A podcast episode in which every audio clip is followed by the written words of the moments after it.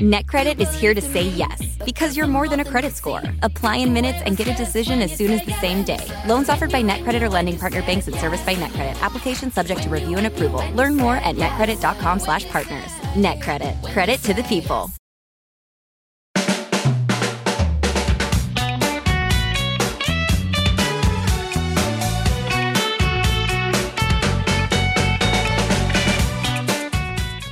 And welcome to Pod Save the U K. I'm Coco Khan and Nish is still away. He's filming. He'll be back next week. But it gives me an opportunity to make a new friend. So uh, here to help me out this week is political commentator, journalist and internet big name on campus. It's Femi Oluwole. Hello. You may be more familiar with him, listeners, as uh, Femi, at Femi underscore sorry. Um, but hi, welcome to the show. Hi, Coco. Yeah, um, people might know me as Femi underscore sorry. Uh, on the B B C, they actually called me Femi sorry because they thought that was my actual last name. But I do have to ask you, why are you Femi sorry? Uh, because I tend to just say logical things and that can rub people the wrong way. So I figured the safest thing to do is to have an inbuilt apology to everything that I say. It saves on apology videos. I'll be honest, I think the fact that it's already in the hashtag kind of undermines the feeling of apology. Do you know what I mean? Yeah, I mean, I'm not actually sorry. None of these people yeah, are ever actually exactly, sorry. Exactly. I honestly, I was saying to the producers, I thought it was because it was more like a sort of sassy, it's Britney, bitch. It's Femi. Sorry. Sorry yeah. if you can't handle the heat. Sorry if you can't take it. Do you know what I mean? I, I'm not that cool. Oh. Well, look, um, welcome to the show. We're in the middle of party conference season. I actually mentioned in last week's episode that I'd never been to one before, and I'm with a veteran mm. of party conferences right now. Um, how's your how's your Conservative Party conference been? Yeah, yeah, veteran. I've done in like six of these things. I hate them. Um, it's just like being around the actual worst people in the country and knowing that all, they've all just gathered together in one concentration. It's uh, painful. This year was interesting because they, they know they're going to lose. And so it's just, there's that somber element, but also this like cats and rats in a bag sort of element of, can we climb over each other to become the na- new leader? Well, I mean, we've actually got a, a clip of your your time um, just making things very uncomfortable for a number mm. of Conservative ministers. Um, morning, sir. No, I, I, was, I'm not talking. I was wondering if I'm I could not, get I'm just... Not, not what are the core values of the Conservative I'm Party? Talking, sir? Patel, pleasure to meet you. Uh, what would you say are the core values of the Conservative Party? Where are you from? Uh, my name's Femi. I'm a, I'm, a, I'm a journalist online. That's very nice. I'm not doing anything to... What, what, would, you, what, would, you, what would you say are the core values of the Conservative Party? Mind. I'm not doing any interviews. Um, what would you say are the core values of the Conservative Party? Uh, I'm not doing interviews right now, thank you. So I'm the, literally just going in here. Just the core values? You speak to... I'm a Spadenok. Pleasure to meet you. Hi. Um, a couple of, couple of months ago you said that the Brexit has been traumatic for the car industry. Is that what people voted for in, in places like Sunderland? Have any of the trade deals that you've negotiated made up for the loss of Brexit? You're making jokes about poo. I'm talking about the people of the U K.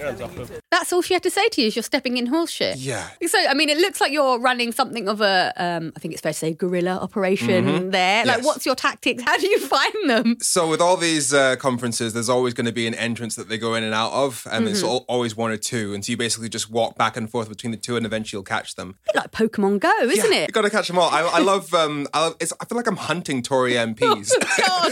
it's, it's genuinely my favourite thing to do. I'm just stood there with police around me, just like scanning the crowd for the ones that want to capture. Who did come and speak to you? Who was friendly? Who was not avoiding you? The only person that really spoke to me properly was Brendan Clarke-Smith. Like, he caught eyes with me and it was like, do you want to do this? Cool. So he's the M P for Bassetlaw and he's quite aggressive online. Let's put it that right, way. Right, okay. Um, and so he had, he already has a reputation, but he decided to be civil with me. And uh, I think he regretted that quite quickly because I asked him a very simple question. What would you say are the, cons- are the core values of the Conservative Party? He said freedom. And so I pointed out that in his policing act, he's put noise limits on protest. And does that count as freedom? He said, well, you've got to trust the police to make judgments on these things. And so I said, well, the Metropolitan Police was recently found to be institutionally racist, homophobic and sexist. So should they be trusted with our democratic freedoms and expression? And he said, you got to trust the police. Right. So uh, the guy, the one politician that decided to actually talk to me ended up telling a black person to trust racist police. That's not not great, is it? Yeah. We shouldn't have done the Pokemon Go conversation because literally when... When you were telling me the story, I could just imagine you like, oh, the cap is being turned backwards. You know what I mean? Yeah. I could feel the like fire emojis on the side of the screen. Like, but you won, right? Uh, I, I was enjoying it. I was really enjoying it um, because I, I know how much these people are scared of me. Um, like uh, Robert Jenrick was the was the worst one because he was uh, he's the guy that's um, he helped a Tory donor avoid paying forty-five million pounds to a local council um, and admitted that those actions were unlawful because they that donor then paid twelve thousand pounds to the Tory party after he did that, so full on corruption. And so he just refused to talk to me and called me a liar and basically accused me of defamation. So just before we started recording this, we were all hunkered down at the pub uh, watching Rishi Sunak's big conference speech. Um, I wouldn't recommend that experience to anyone. No. I think there's other ways to enjoy the pub. But we will get to our findings on that in a moment. First, though, I do want to tell you about the trainer brand Cariuma. I'm wearing them. They're a great sponsor of our show. And uh, yeah, they make really cool trainers. And as it happens, Crooked Media are, they're doing a collaboration. It's their second collaboration with the trainer brand. It's the Cariuma and Love It or Leave It collab. There's something about autumn, isn't there, that makes you want to get new shoes. So why not get ones made with organic cotton canvas, natural rubber, cork and recycled plastics. It doesn't hurt that they have tiny surfing dogs on them too. It's very cute. They come in pink and black and feature a whimsical scene that'll absolutely put some pep in your step. Plus, Cariuma plants two trees in the Brazilian rainforest for every pair purchased. So if you're interested in a brand new pair of cool kicks, you can find them at www.crooked.com forward slash store.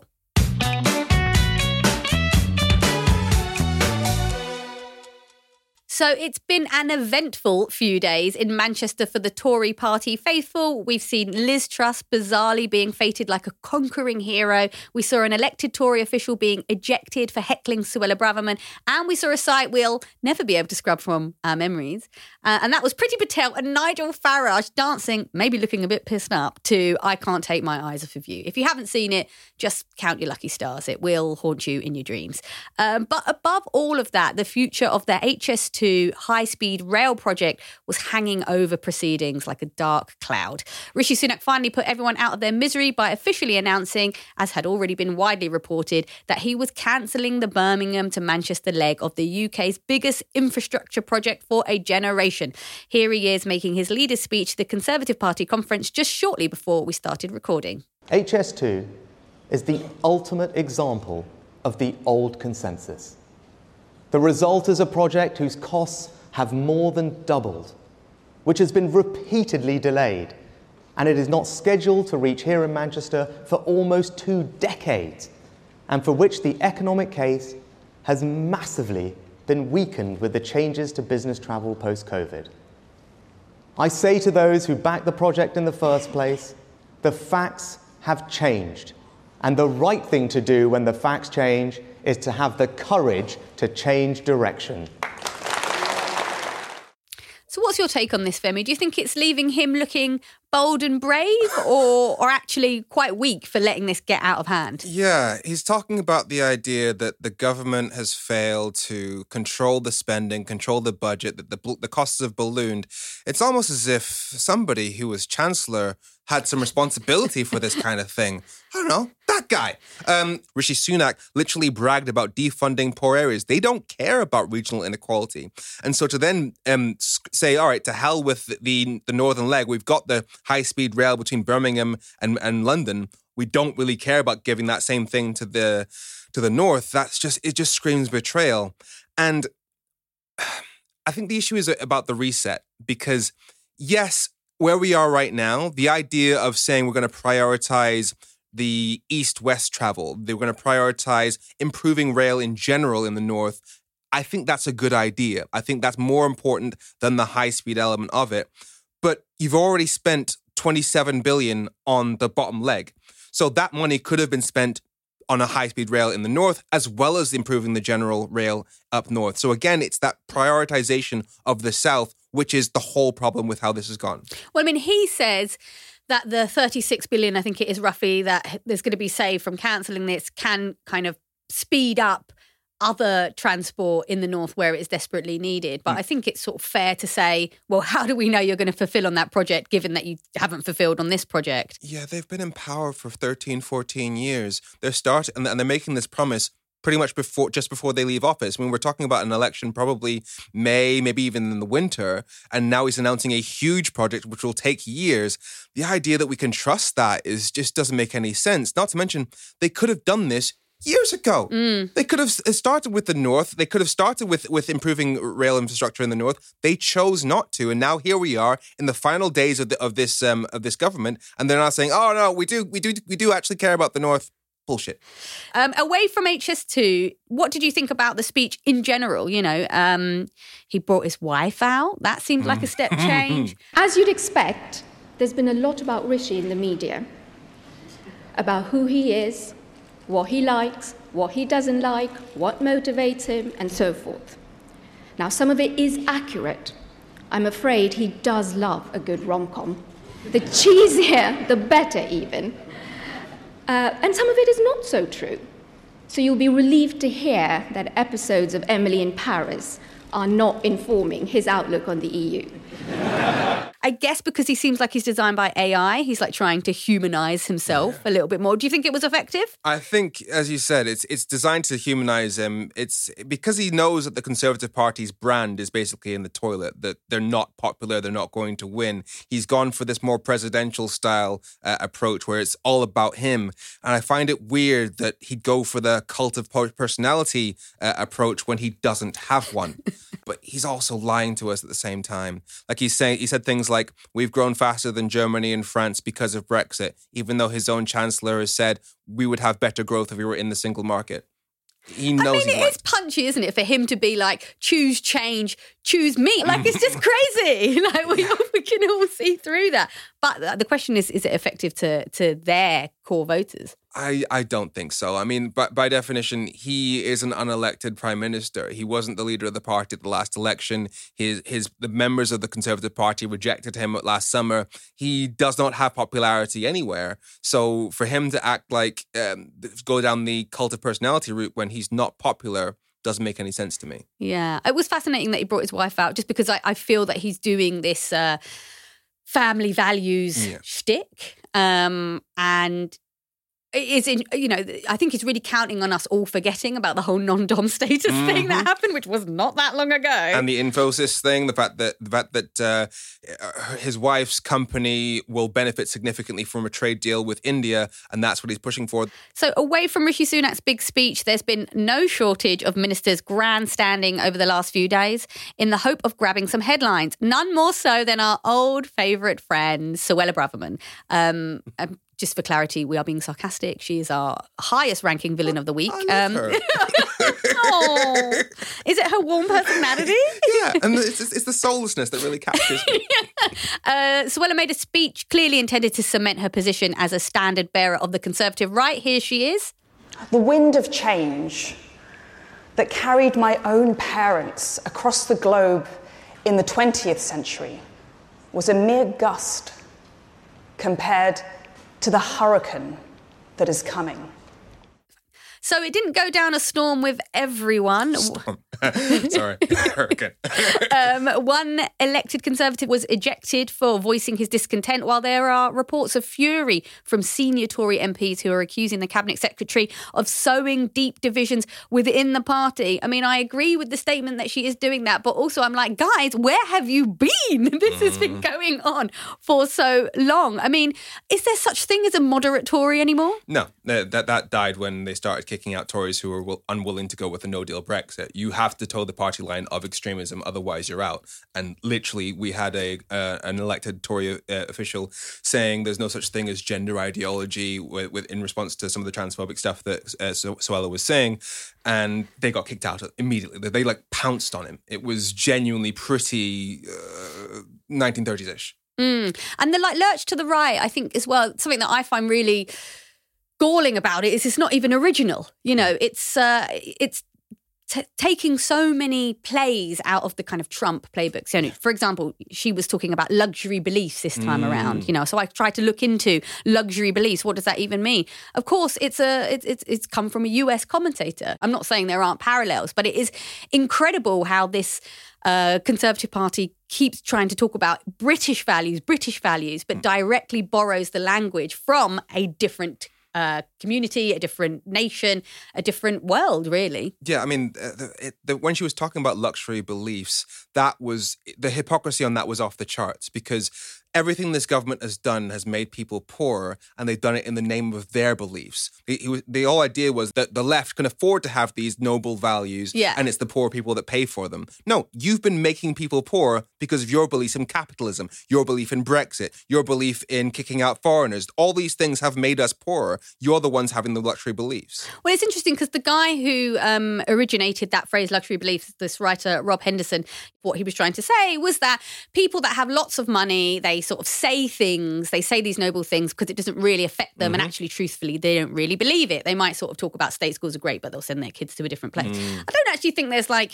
there is some truth in that. And I think we could all recognise a bit of that. But I think broadly speaking, people that are wealthy, nothing affects them anyway. Do you know yeah, what I mean? Yeah, There's yeah. loads of wealthy people that are like for king and country and family values too. And actually things don't really affect them. So I think it's more wealthy people aren't affected by reality is the, the real kind of truth there. But they just want to focus on the kind of liberal, progressive, wealthy yeah, person, isn't exactly. it? It's, it's like it's like how they talk about lefty lawyers as if as if they don't rely on lawyers for their corporate gains. Right, exactly. um, so papers reported that the speech was signed off by Number ten, with one government source saying that uh, Miss Braverman's words were approved Proved line by line. Particularly interesting given that Rishi's speech is all about like uh, it being a great place for people of colour. But Suella has recently been talking about how, you know, multiculturalism has failed. So which one is it? What line are they going to go for? Yeah, it's a weird cognitive dissonance between Suella Braverman saying that multiculturalism has failed and Rishi Sunak saying that we're such a divi- diverse country because of, look at all the cabinet members of ethnic minorities. I think that's because they have to pretend to not be racist, but at the same time keep being racist. um, like they, no, their own race report shows that uh, it's much harder to get a job and get up when you're applying for a job, and send, you have to send more applications if you have a black-sounding name or an Asian-sounding name. But they've done nothing to fix that. Nothing about anonymous C Vs. Nothing about improving education to highlight the contributions of ethnic minorities in the U K. Well, it definitely seems to be their like favourite tactic is to it's the it's the straw man thing, isn't it? So they they set up a policy that no one's proposing. Uh, they set up a, a some sort of anxiety in society that actually doesn't really exist, and then they tell everyone that they're the hero and mm-hmm. they're going to sort it out, or how they'd scrap it, or what they would do.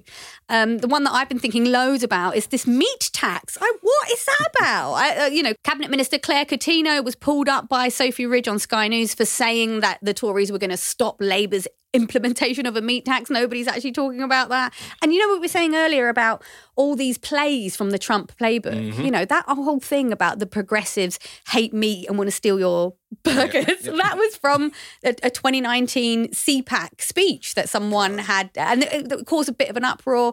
I think the line was something like, oh, you know, these progressives, they want to take your hamburgers, they want to take your pickup trucks. It's what Stalin would have wanted. And actually, everybody knows Stalin loved burgers. It's so ridiculous. Anyway, the next conference is Labour. Their party conference gets underway in Liverpool at the weekend, with the S N P meeting in Aberdeen four days later. The mood of those gatherings is likely to depend on what happens in the Glasgow constituency of Rutherglen and Hamilton West over the next couple of days. Voters go to the polls on Thursday, with the result declared on Friday in what is being billed as a litmus test for the shifting dynamics of Scottish politics. It's being seen as a straight shootout between Labour and the S N P, with what happens likely to be a sign of things to come in a general election.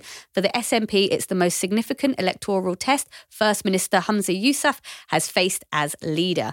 So coming up next, it's been a year since the people of Northern Ireland had any sort of functioning devolved government. We'll look at whether a breakthrough is on the way with the S D A L P's Matthew O'Toole, leader of the opposition at Stormont.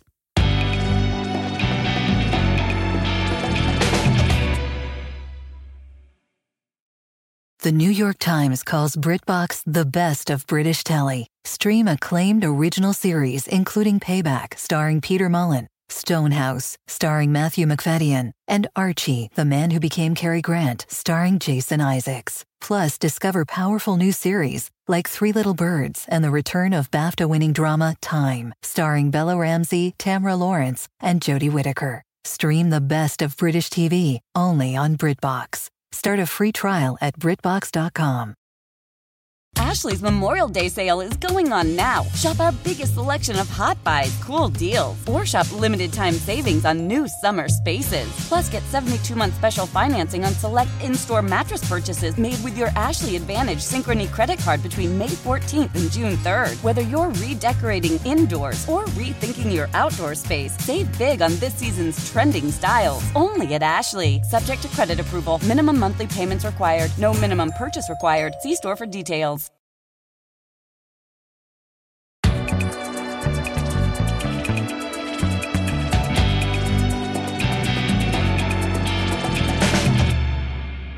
So all the fun of party conferences means the U K Parliament has to shut up shop for the best part of a month. But if that sounds like a long time, take a look at Northern Ireland. It's been without a functioning government for over eighteen months. In February twenty twenty-two, Northern Ireland's First Minister Paul Given resigned in protest to Boris Johnson's Brexit deal, which required checks on goods entering Northern Ireland from Great Britain. Since then, Given's Democratic Unionist Party has refused to go back into power sharing, which is Northern Ireland's system of government established under the Good Friday Agreement. Ministers were able to carry on as caretakers until the end of October last year, but since then it's been civil servants managing day-to-day government affairs, but obviously with very limited powers. So back in March, Rishi Sunak agreed a new deal with the E U on Northern Ireland known as the Windsor Framework. That reduces the amount of checks on goods coming from Britain. The Windsor Framework came into effect on Sunday. But there's still no functioning government in Belfast. So what happens now? To help us answer that, we're joined by Matthew O'Toole, Social and Democratic Labour Party member of the Legislative Assembly for South Belfast and official leader of the opposition in Stormont. Thank you for joining us, Matthew. And you're in Stormont right now, right? I am. Hi, Coco. Hi, Femi. I'm in Stormont, which, as you say, has not been functioning for eighteen months. It feels a bit at times like kind of movie set where uh, empty corridors um, sort of echo with the sound of nothing happening very much. It's um, depressing and a bit uh, creepy. But hopefully at some point soon we will have a government and a legislature again. I do want to talk to you about this situation because I th- it is just bananas from where I'm sitting. But before we get into it, I just want to hear a little bit more about you and your background. So before you became a politician, you were a civil servant in London, being a Brexit spokesperson for the Treasury at one point, I understand. I mean, that must give you quite the vantage point on Brexit. Brexit is kind of part of the reason I'm doing what I'm doing now. So I was um, a civil servant for many years. I was uh, I started my career as a journalist and then I became a, a civil servant at the a couple of different places, the Treasury for a number of years. And then whenever Brexit itself happened, I, I was spokesperson at the um, at number ten, and in fact, I was I was at number ten on the night of of, of the vote itself. Um, and I mean, I suppose part of why I ended up getting involved in politics back in Northern Ireland, having been in London for a long time, was the sense that what Brexit meant was something deeply destabilising and um, shocking for Northern Ireland, the island of Ireland, and the Good Friday Agreement settlement. And you know, tragically, it's proven to be uh, exactly that. Obviously, Femi's done a lot of campaigning on this over the last number of years, but it was it was clear to me, even when I was a civil servant, before the vote took place, that this was going to destabilise the kind of basis on which we'd done the Good Friday Agreement, which was um, predicated on the U K and Ireland both being members of the European Union, which allowed for a kind of softening of this big binary division we have here in Northern Ireland between, you know, Britishness, Irishness, the sovereignty question, should we be in the U K? Should we be in a United Ireland?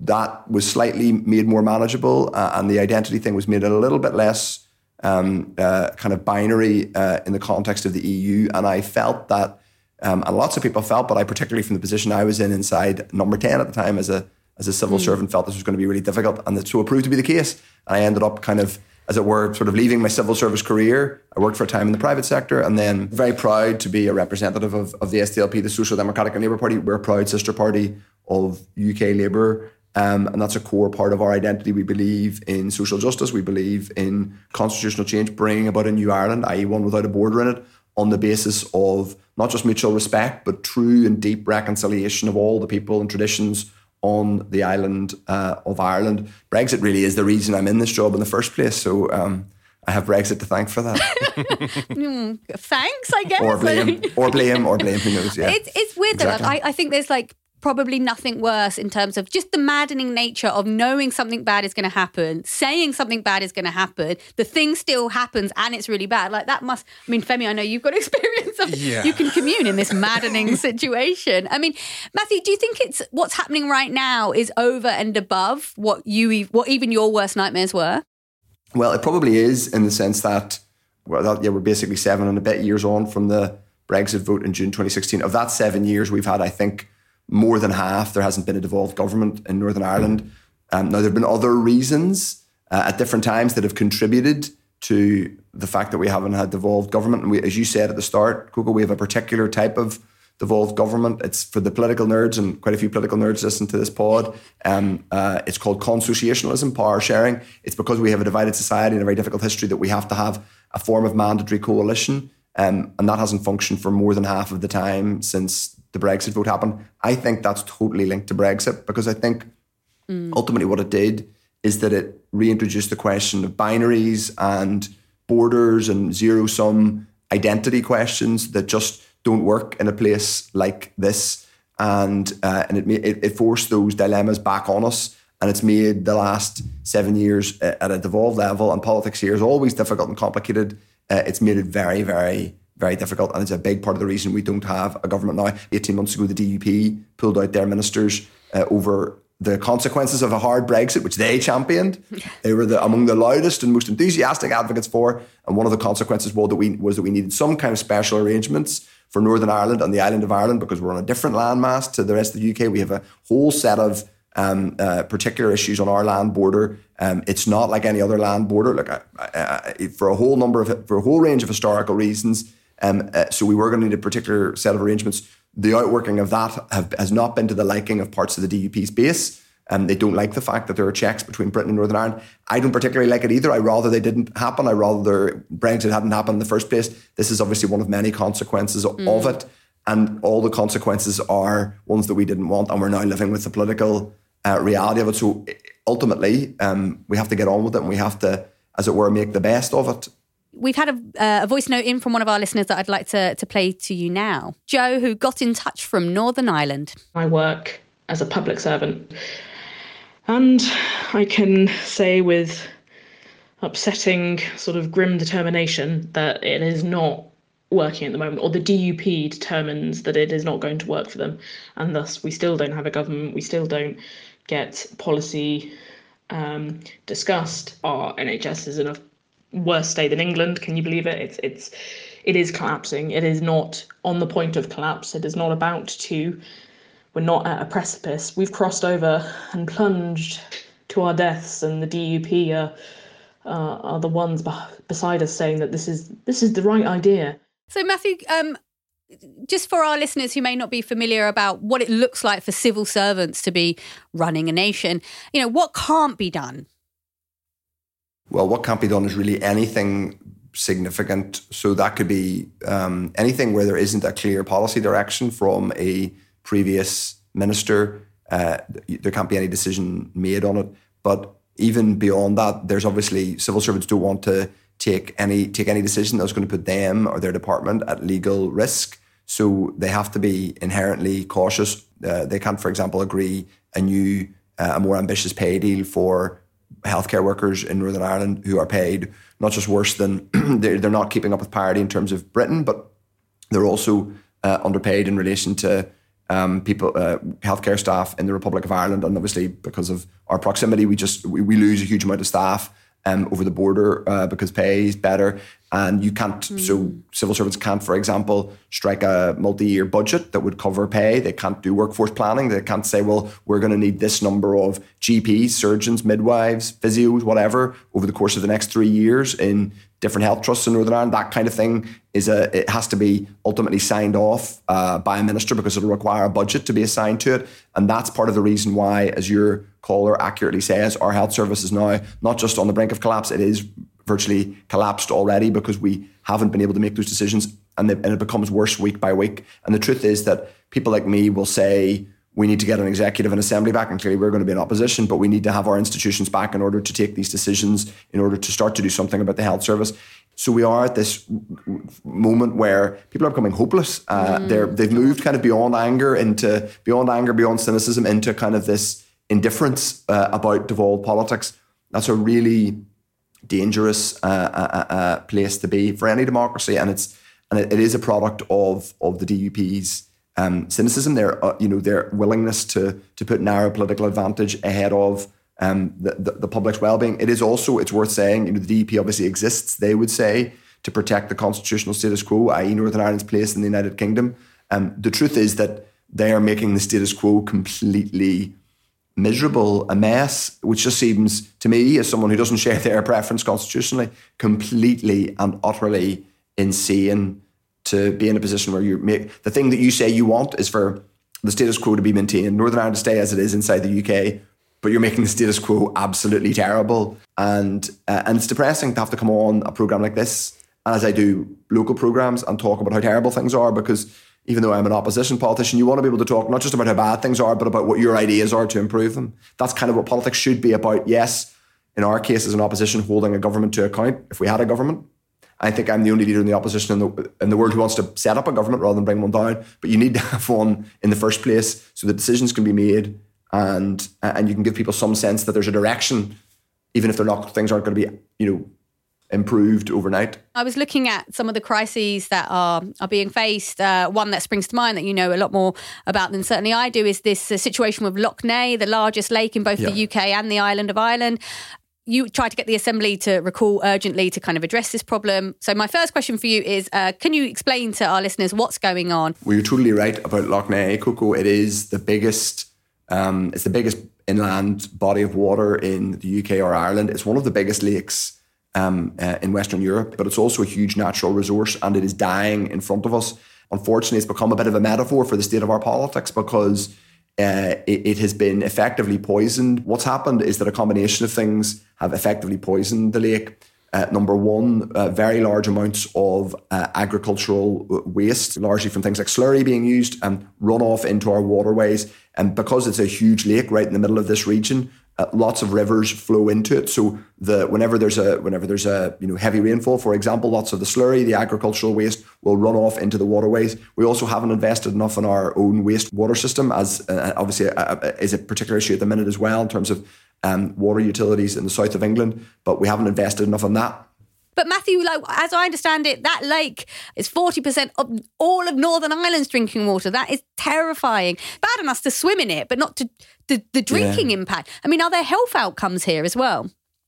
Well, we're still kind of waiting to find out what the impacts are. They're still testing. So, I mean, I should say, to be clear, Northern Ireland Water say uh, absolutely that there's no risk to drinking water, but obviously we want to continue to interrogate that and make sure that the water is tested as thoroughly as possible. It's also, there's also lots of long-standing commercial fishing, including uh, great delicacies like Lough Neagh eels, so some of the best eels. If you're, either of you are a fan of jellied eel, you ever down the East End, uh, um, that's not something I ever enjoyed when I was in London, but um, lots of the eel caught, uh, eaten all over Europe comes from Lough Neagh. But there's just this ecological crisis, which we've allowed to happen in part through bad governance and bad decision.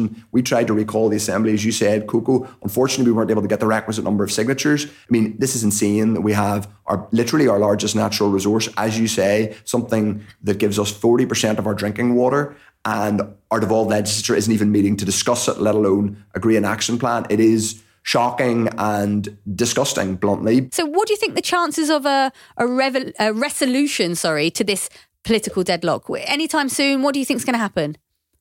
Well, what's happening at the minute is the, I mean, the reason the D U P gave for collapsing the institutions last year was that they didn't like That was that this what was then called the protocol has now, since it's been updated, called the Windsor Framework. They felt that the um, the arrangements which require checks, the D U P have said they didn't like those arrangements. They wanted them to be eased.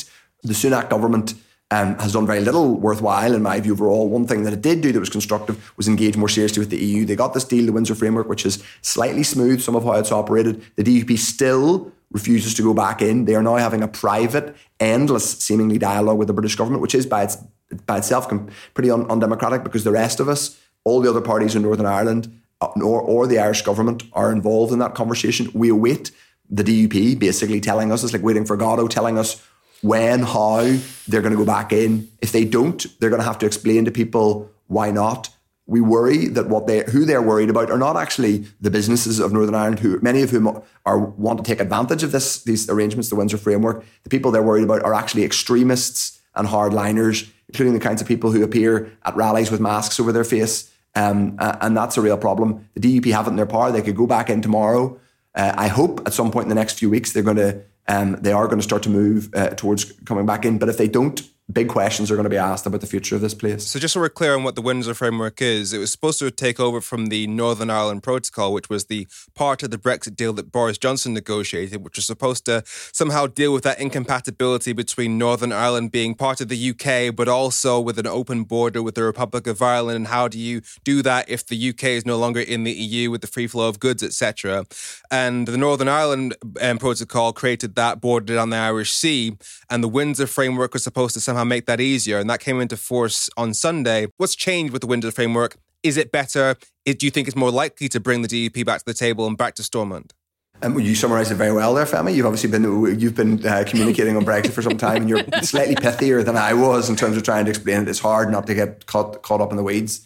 The the Windsor Framework is a helpful step forward in terms of making it a little bit smoother. So some of the processes, for for example, the big supermarkets. Um, the retailers who are, you know, they're able to be designated trusted traders. They're able to bring their goods into Northern Ireland slightly more straightforwardly than they would have been under the initial version of the protocol. That's welcome. We we were always keen that um, something like that would be worked out. There's uh, other areas where there's slightly simplified paperwork. So all that's positive and helpful. But I guess the ultimate question, Femi, is not really whether, um, you know, what the precise detail of the easements are in terms of the...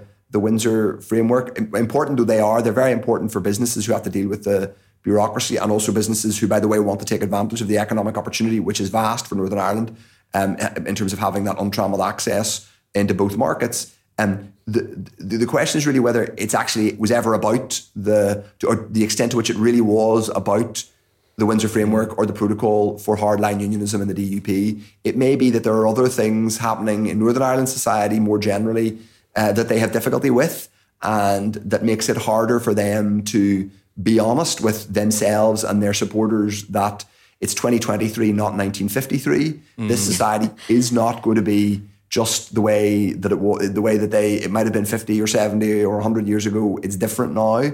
And if they want it to, if they, if they want to have a fighting chance of keeping it sort of in the U K, bluntly, they need to uh, understand that, you know, they can't turn back time. They can adjust themselves and govern this place um, on the basis of uh, kind of uh, common sense. Uh, and as it is now in twenty twenty-three, that's really the big question. It's not it, not really whether the precise bureaucracy is a bit smoother or not. That is important. I'm glad it's happened and it was necessary, but it's really about a more fundamental question, I think, for the D U P about whether they're willing to be courageous and govern this place as it is now.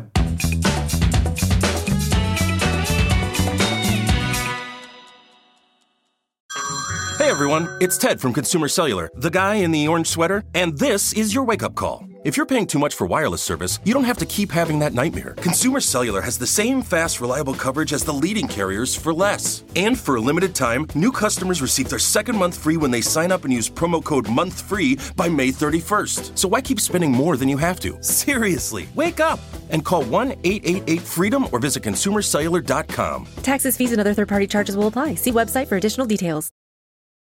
The living room is where you make life's most beautiful memories. But your sofa shouldn't be the one remembering them. The new life-resistant, high-performance furniture collection from Ashley is designed to withstand all the spills, slip-ups, and muddy paws that come with the best parts of life. Ashley high-performance sofas and recliners are soft, on-trend, and easy to clean. Shop the high-performance furniture in-store or online at ashley dot com. Ashley, for the love of home.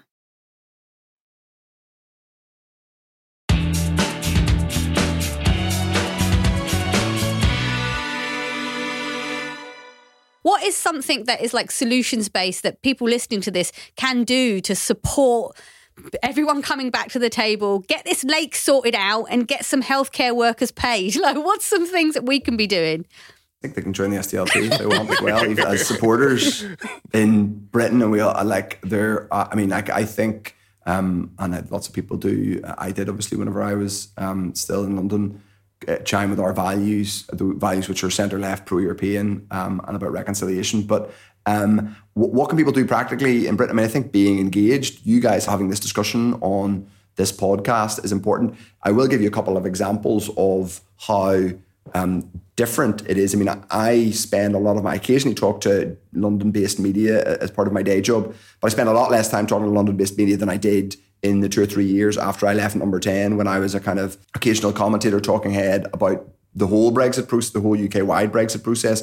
Being, th- there's a great way to um, remove yourself from um, U K media attention is to become uh, a, a politician in Northern Ireland, to be quite honest, because you know, you, our concerns, what matters over here are, they were for a few years at the centre of the Brexit process, but they're much less, um, uh, not, that was a very brief period. And they're, we're just not uh, ever going to be front and centre of the broader U K debate. And in some ways that's understandable. We are a, we have a, you know, a distinct politics and we're a relatively small uh, region, but it is important that, um, that, that people aren't completely ignorant and indifferent to what's happening here. I mean, I would say historically part of the challenge uh, for this place and why this place, um, you know, has been so troubled and been so, uh, you know, and had such a troubled history is in many ways a degree of um, of ignorance, frankly, um, uh, from the establishment classes in in in London. You know, everyone was obsessed with what do we do to get the D U P on side? How do we get the D U P on side? What about the D U P?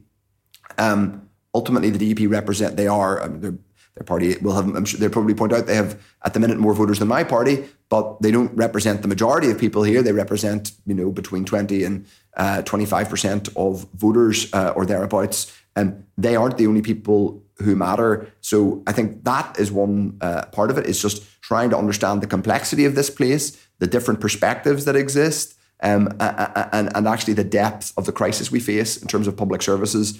Um, which really, as your, you know, the previous listener who, who sent you the voice note said, is beyond the point of collapse. Like you say, the D U P represents, you know, twenty-five, thirty percent of the electorate, but currently our Northern Ireland secretary is talking only to the D U P, right? So we've got the yes. D U P conference coming up. I mean, I don't know, is there a, a note of hope somewhere that maybe finally at that conference, there's rumours that they might say they're going to come back to the table. I mean, how are you feeling about this resolution?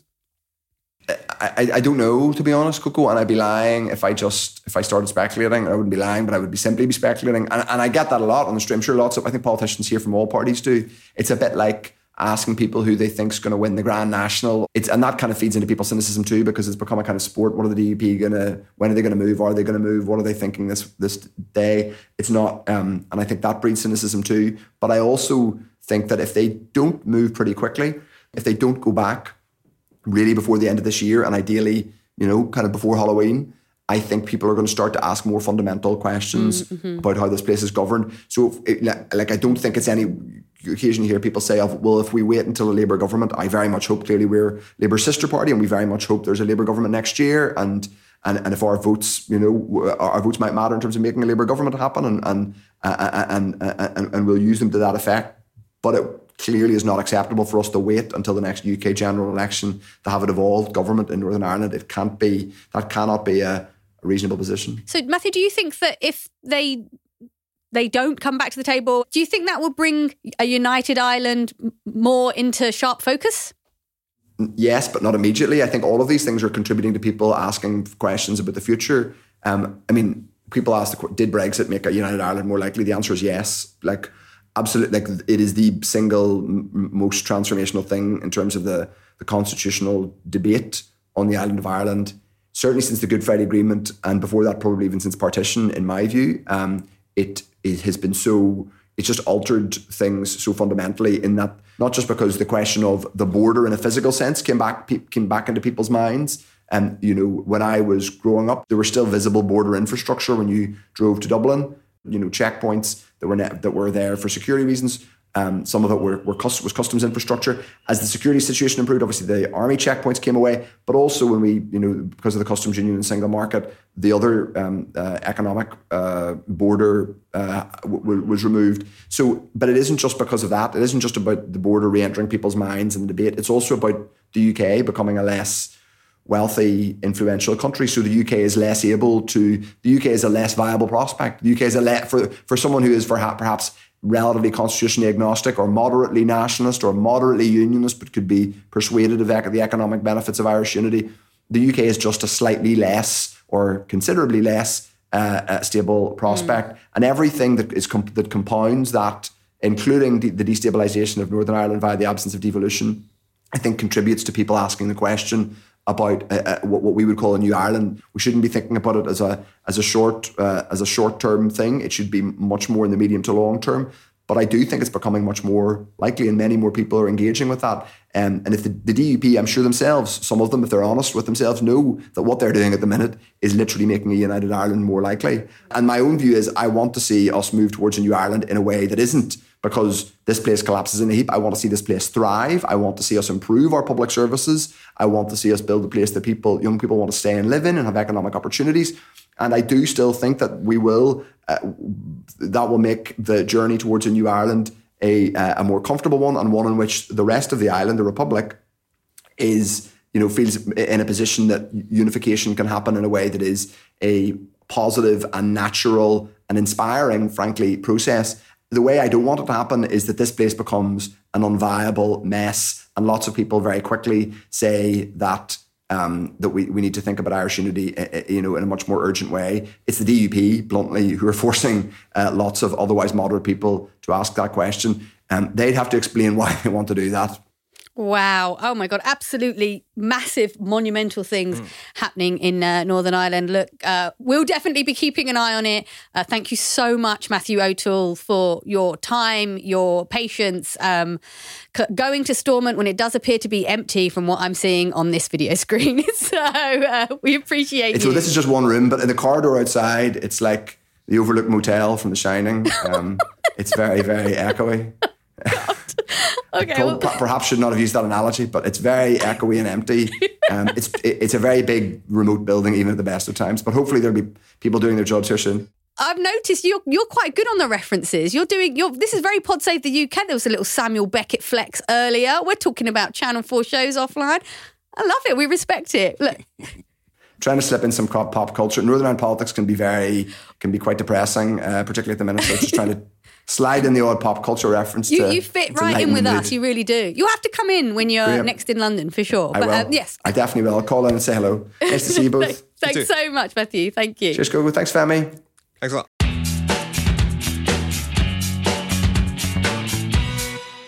And that's it. That's it for this whole episode. So thank you so much thank for joining for me, Femi. Me. Um, before we go, though, I did want to ask you some of so just some advice. You know, you.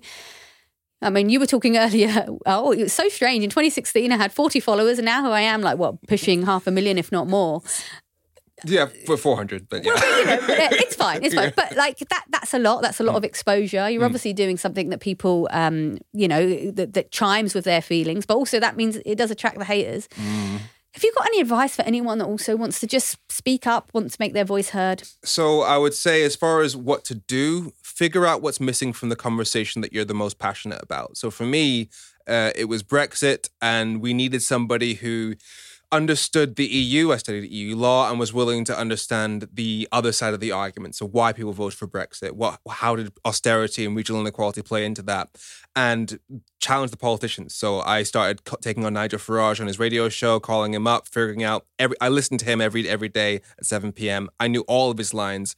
And so it was easy to then take pick it apart. So if your issue is climate change, for example, figure out what's broken about the conversation. What are the protesters not getting through to the general public? What, what's missing? As for the hate that comes from that, it's going to come. Um, but, and it, it has been horrendous. Like, it's, I've had so many death threats that my number was put on a special list with the Metropolitan Police so that if I call nine nine nine, it's automatically blue flashing lights. It won't be as bad as that for most people. Um, but it it can be quite emotional, especially if you are a woman, especially if you're from an ethnic minority. It will be a bit disgusting. But the way that I put it is giving up is harder. If we don't fight this, then the worst people will stay in charge. We have a government that the United Nations says is actively trying to normalize white supremacy. If we don't fight this, you will be living in that kind of society for the rest of your life, and so will your kids. If we don't fight this, it's much worse for everybody. And there is hope. Like, um, we know that the majority of the Labour Party is in favour of proportional representation, that is a, a voting system where everybody's vote counts equally. And given that in almost every single election since World War Two, the majority of the people in the U K have voted for parties to the left of the Conservatives, we're a, we're a progressive voting country mm. on average. So there is huge scope for things to get much, much better permanently. So please have hope. I think you've really hit the nail on the head there as well. You know, like...